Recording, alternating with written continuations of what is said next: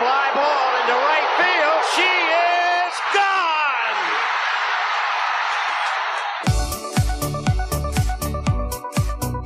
我是爱运动的子路，跟你一起聊聊运动赛事，聊聊中华职棒、中心兄弟象。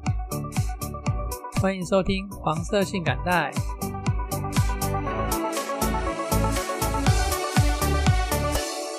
这一集的节目是黄色性感带的第二十二集节目。我录音的时间是二零二二年的二月十四号，今天是西洋情人节，祝大家情人节快乐。那今天是情人节哈，但是绿色的情人节。怎么说绿色呢？不是戴绿帽啦，那也不是同一式的绿。上周五，美国接获情资说，俄罗斯要攻打乌克兰哦，造成国际股市大跌。那今天开盘的台湾股市、台北股市啊，就跟着大跌啊，一片惨绿。对于有在股市里面闯荡的人来说，今天真的是绿色的情人节。好了，那这集节目是在二月十五号的时候上线。二月十五号这一天呢，刚好是台湾的元宵节哈。那你今天吃汤圆了吗？我记得我去年是买那个桂冠汤圆来吃。因为我觉得它里面包的馅都太甜了哈，那我们这种上了年纪的大叔实在是不太适合再吃它的太甜了，所以我就买了无糖豆浆回来啊，然后把煮好的汤圆就丢到那个无糖豆浆里面去，它就变成无糖豆浆为汤底的这个甜汤圆，这样吃起来搭配起来还蛮不错的。听众朋友如果喜欢的话，似乎可以这样试看看哦。那另外还有一件事情，就是我们小刘说相声的小刘呢。他因为家里有点事情啊，所以他到三月底前，应该说开季前，中职开季前，他都不方便制作节目，也不方便录音。那在这之间呢，他的节目都暂时停更啊。那再跟各位说声抱歉哈。大家在这个休赛季期间呢，不妨可以听听我们大树野球五四三以及五四三周会谈下面的其他节目，听听看。因为这个休赛季期间呢，烟硝味也不会这么浓。听看其他的节目都在聊些什么，这样好像也不错哈。刚刚有提到现在是中职的休赛期间嘛，所以我就有个想法，想说来聊一聊呃其他的运动项目好了。像今天有个新闻啊，曾俊网球小将曾俊欣，他收下个人生涯第二座 ATP 挑战赛的冠军。那这个冠军呢，也是他继去年十二月玛雅网球挑战赛第二站之后拿下的第二个冠军，再次高举金杯哈。这项赛事呢是在印度的班加罗尔挑战赛，它的等级是八十分等级的挑战赛，也就是说你拿到冠军的积分是八十分。那它的冠军奖金呢，在未扣税前是七千两百元美金，这个是他的第二冠嘛哈。那他的第一冠是在二零二一年的十二月的第二周，他拿到第一冠的时候，他的年纪是二十岁又四个月。台湾曾经拿到 ATP 挑战赛单打冠军的人只有四个人，只有四个人哦。第一位拿到 ATP 挑战挑战赛单打冠军的是王宇佐，那是在二零零二年的时候拿到的。他当时的年纪是十七岁又三个月。第二位拿到 ATP 挑战赛单打冠军的选手是卢彦勋，卢彦勋是在二零零四年的时候拿到的。他拿到这个冠军的时候呢，他是二十岁又七个月。那曾俊欣拿到第一冠的时候的的年龄是二十个月又二十岁又四个月，跟卢彦勋差不多。第三位拿到 ATP 挑战赛单打首冠的是。庄吉生，那庄吉生是在二零一六年的时候拿到的，他当时的年龄是二十七岁。那庄吉生比较不一样的呢，他是美国出生的华人呐，哈。然后他在二零一五年的时候入籍中华民国的国籍，那就可以代表台湾参赛那个四大运啊，或者是亚运啊等等的这个这个赛事。好。那台湾就只有这四位选手曾经拿到过 ATP 挑战赛的冠军。然后像刚刚提到的王宇佐，他是在十七岁有三个月的时候拿到这个首冠的。其实十七岁的时候，曾俊欣还在打青少年的赛事，卢彦勋也是十七岁的时候才刚开始转入这个成人的职业网球赛事。所以其实王宇佐在十七岁又三个月就拿到 ATP 挑战赛的首冠，当时在那个时候是非常呃令台湾人振奋的哈。不但是第一个拿到的，又是呃在以非常小、非常年轻的年纪就拿到这个冠军。其实当时大家对他的前途是非常看好的。但是王宇佐后来的发展并不是非常的顺利哈。王宇佐跟卢彦勋算是同一期的这个网球选手。那在那个时期啊，还有另外一个选手叫做陈迪。那他们三位选手呢，把台湾的网球的高度提升了一级哈。当然，其中的佼佼者又是卢彦勋呐。在过往的二十年，台湾的网球世代几乎都由他们三个在带领台湾的的网球水准一直在往上的在提升。我大概会花两集的时间来介绍台湾的网球哈。那这一集呢，如果有时间的话，我就会介绍一下卢彦勋。那在介绍卢彦勋之前呢，我们先来看一下台湾选手呃在国际网坛上面的成绩。那除了曾俊欣呃刚刚提到他拿到一个挑战赛的冠军之外呢，呃还有另外一位网球选手徐玉修，呃他也拿到 ATP 啊不对。ITF 巡回赛的冠军，然后双打四强，这个成绩也是相当的优异。刚刚又提到挑战赛，又提到 ITF 巡回赛，那国际网坛到底是怎么分类的呢？那在介绍他们的比赛之前呢，那我就先来把国际网坛的这个赛事分类给讲个清楚，那让听众朋友们可以了解国际网坛是怎么分类这些比赛的。这样子，在看到这些拿到比赛冠军的新闻的时候呢，你才比较清楚这些比赛的等级大小到底是怎么样哈。男子选手的比赛跟女子选手的比赛有一点差异，但是差异不大。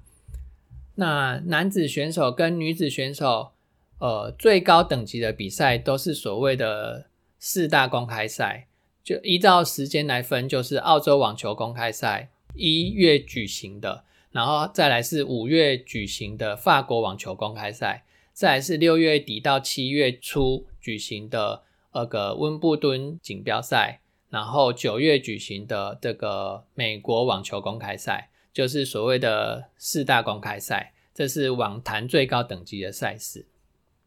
再来，男子选手跟女子选手的比赛就有一点差异了哈。男子选手的比赛呢，称为 ATP 的巡回赛。那 ATP 的巡回赛里面分为四个等级，最高的是年终总决赛，再来是一千等级的大师赛，再来是五百等级的赛事，然后两百五十等级的赛事。台湾还没有任何一位选手拿下过 ATP 巡回赛的冠军。那女子选手的赛事呢，它称为 WTA 巡回赛。WTA 巡回赛它分为五个等级，分为年终总决赛，然后一千等级的赛事、五百等级的赛事、两百五十等级的赛事，这边都跟 ATP 巡回赛是一样的，只是女子的这个 WTA 巡回赛呢，它多了一个一二五等级的这这个赛事。那在台湾的女子选手里面，曾经有一位选手拿下过 WTA 巡回赛的冠军。那个女那个选手就叫做谢淑薇，好，她是唯一一位拿过 WTA 巡回赛冠军的台湾女子选手。男子的 APT 巡回赛跟女子的 WTA 巡回赛之后呢，呃，男女选手的赛事就差差异就更大了哈。男子的选男子选手接下来赛事称为 ATP 挑战赛，这个 ATP 挑战赛分为六个等级。有挑战赛的总决赛，然后一二五等级的赛事，一一零等级的赛事，一百等级的赛事，然后九十等级的赛事跟八十等级的赛事。那刚刚提到曾俊欣拿拿到的冠军呢，就是在这个 ATP 挑战赛下面八十等级的赛事。虽然他只是 ATP 挑战赛里面比较低层级的赛事，但是他的年纪只有二十岁而已。要拿下这个赛事，其实并不是那么容易的。其实要在职业网坛能够生存，就很不容易的啊。这样说，嗯，这个话题如果等下有机会再来聊了哈。那男子选手呢，在这个 ATP 挑战赛之下，还有一个 ITF 男子巡回赛。那刚刚提到的许玉修选手，他就是拿到 ITF 男子巡回赛的的冠军。女子选手呢，她就没有像男子选手有这样一个一个 ATP 挑战赛在那边，她没有 WTA 挑战赛这个名称在那边。好，她是直接从 WTA 巡回赛就直接下来就是。ITF 的女子巡回赛，刚提到的 ATT ATP 挑战赛啊，全世界拿到 ATP 挑战赛最多冠军头衔的单打选手，就是台湾的卢彦勋，他总共拿到了二十九个 ATP ATP 挑战赛的冠军哦，那这也算是一个记录了哦。选手要在职业网坛上生存哦，真的是很不容易。首先呢，你必须要够有钱，你要够有钱，你才能够出国比赛。你出国要坐飞机，这个交通费用，你要住宿，你要三餐，而且啊，你出国你还不可能只有一个人出去，你要带着教练，那你可能还有防护员。等级越高的选手，他的阵仗会越大。那你等级就算再怎么差，你总要有个教练吧？那你又带个教练出国，就多了一个花费。然后还有付给教练的这个教练费等等，都是很很大很大的开销。然后你坐飞机坐到那边呢，坐到比赛的当地了，你还没有时间休息，你就要马上提起精神来来练习。然后为了要参加比赛，你要在比赛里面拿到好成绩，你才有国际积分，也才有奖金入账。否则你没有奖金入账的话，你要怎么进继续进行接下来的比赛？这一切的一切都是需要钱不断的去滚出后面的那些比赛。当然呢，你如果呃能够在这些这些比赛当中拿到好成绩，拿到足够的职业积分，让自己一直排名一直往前的时候，代表你的实力也够强了嘛。然后你就可以不断的拿下这些桂冠。嗯，必须要到了这个等级之后，才有可能有比较好的收入进账。不然，在这个之前呢，要打这些小比赛，真的是非常辛苦的一件事情。然后有时候到了当地去啊，然后水土不服啊，吃坏肚子啊，你根本就没有力气可以比赛了。又或者是人都会有状况好坏的时候嘛，你可能这个礼拜状况不好，这个月状况不好，那这个月的比赛就通常都没有用了。那这些丢下去的精神跟金钱也通常都没有用了。那接下来我们来看看台湾男子选手跟女子选手在网坛上面的排名。那我们主要是以单打的为主啦，哈。先来看男子选手。那刚刚提到的曾俊欣，二月十四号公布的网球选手的世界排名，曾俊欣他是第一百五十八名，然后再来是庄吉生，庄吉生是两百二十二名。再来是吴东林两百六十六名，然后许玉修三百六十四名，然后卢彦勋，卢彦勋他已经说他要退休了，所以他接下来赛事都不会再参加了。他光是靠他受伤前保留的积分都没有比赛哦，现在都还有五百六十六名。然后杨宗桦他六百四十四名，杨宗桦也处于这种退休的状态啦，因为他也三十岁了。或者是台湾有一些网球比赛的话，在台湾的比赛他可能会打一下吧。接下来还有十几位男子选手，他都有国际排名，但是就是排名比较后面的。但是他们有都有持续在参加那个国际的赛事，像李冠毅的八百八十九名，骆建勋九百零一名，黄崇豪九百三十七名，何成瑞九百九十四名等等。然后林维德、陈冠宇、徐伯恩等等的网球选手，再来我们看一下女子选手。那女子选手就没有像男子选手这么多位了哈。女子选手排名在前面的是梁恩硕两百一十九名，然后谢淑薇两百三十五名，李雅轩三百七十五名，葛兰乔安娜四百七十九名哦，她才二十二岁左右而已。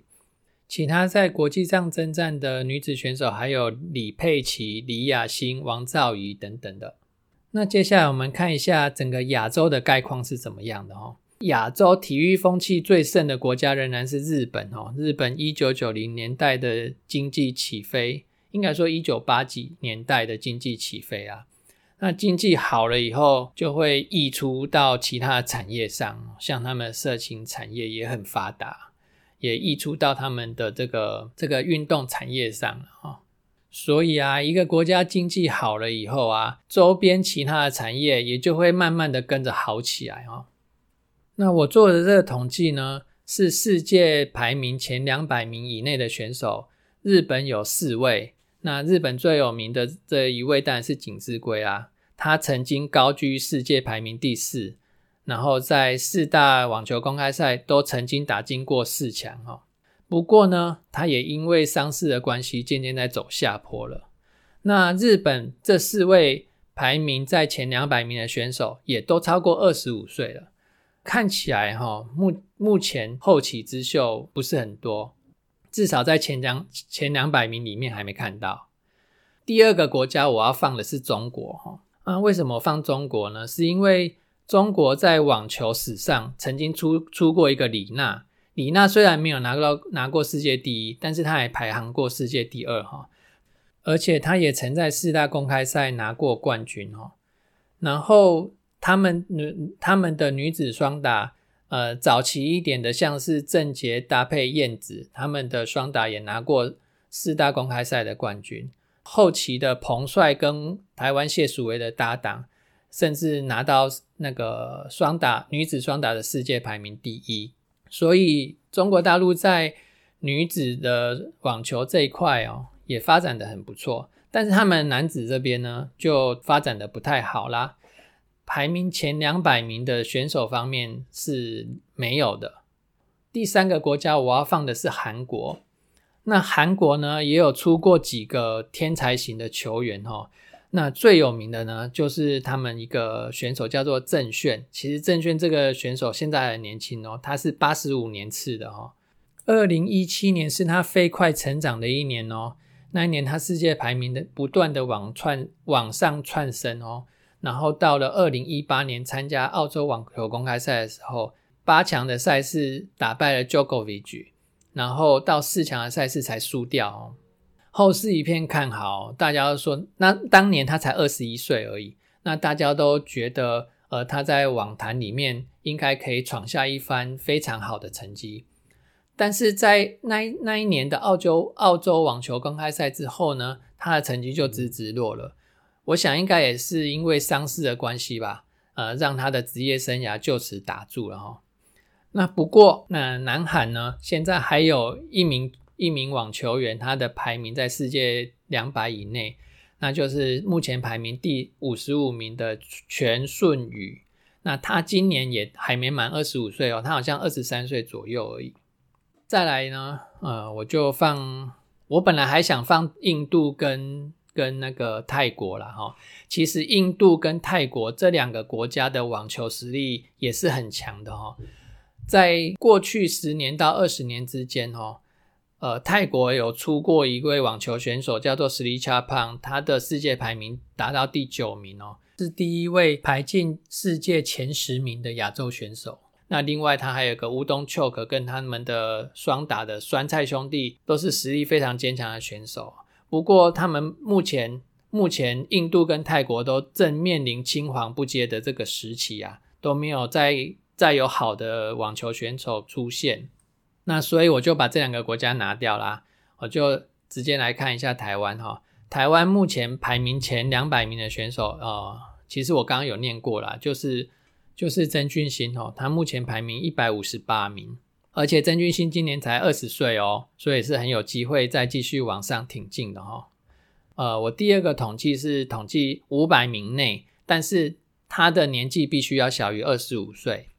那在日本选手方面呢，五百名内小于二十五位二十五岁的选手有六名，代表呃这是未来的希望嘛哈。所以我用二十五岁当做一个基准啊，这也是我随便抓的一个年纪而已。呃，中国方面呢有一位，韩国有两位，台湾也有两位。台湾这两位就是吴东林跟许玉秀了。那其实这两位选手，吴东林是八十七年次的，许玉秀是八十八年次的，也都算年轻。通常运动员都在等待一个时机，让自己的成绩能够有比较比较大的进步。通常这个时机呢，就是一个适合自己的教练出现的时候了。一个适合自己的教练出现，这个教练可以看得出来自己的缺点在哪里，而且他的教法自己也能够接受，把自己的缺点改进之后呢，自己的成绩就能够有长足的进步。刚刚的比较，我漏讲的女子选手哦，女子选手排名前两百名的，呃，日本有五位。然后中国有八位女子网球一向是中国的强项哈，然后再来韩国有一位，那台湾呢目前没有，很可惜。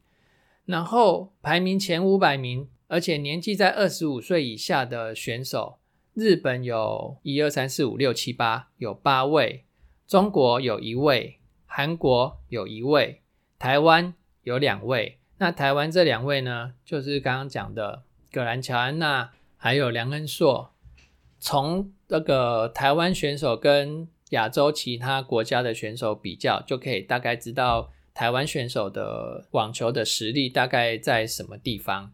基本上亚洲人的身高身材都不是这么的好哦，因为网球呃发球就是一个最有效的攻击嘛。那你身高不够高的话，你在发球这方面就相对的比较弱势。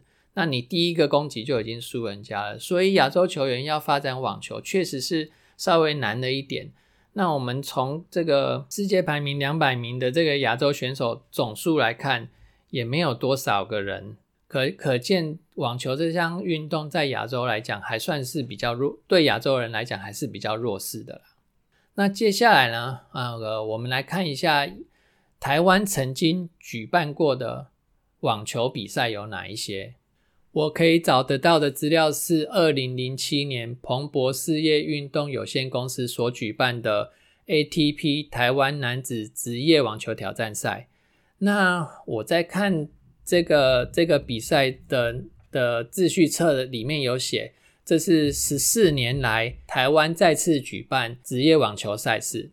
那十四年前呢，我找了一下，就是一九九二到一九九四年举办的。PNG 宝桥杯女网赛，然后我记得这个二零零七年举办的挑战赛啊，它的冠军的得主正好就是我们的卢彦勋。在二零零七年之后啊，那还有一些比赛是台北的海硕国际女子网球挑战赛，然后还有高雄的海硕网球公开赛，然后还有三太子国际网球男子挑战赛等等的哈。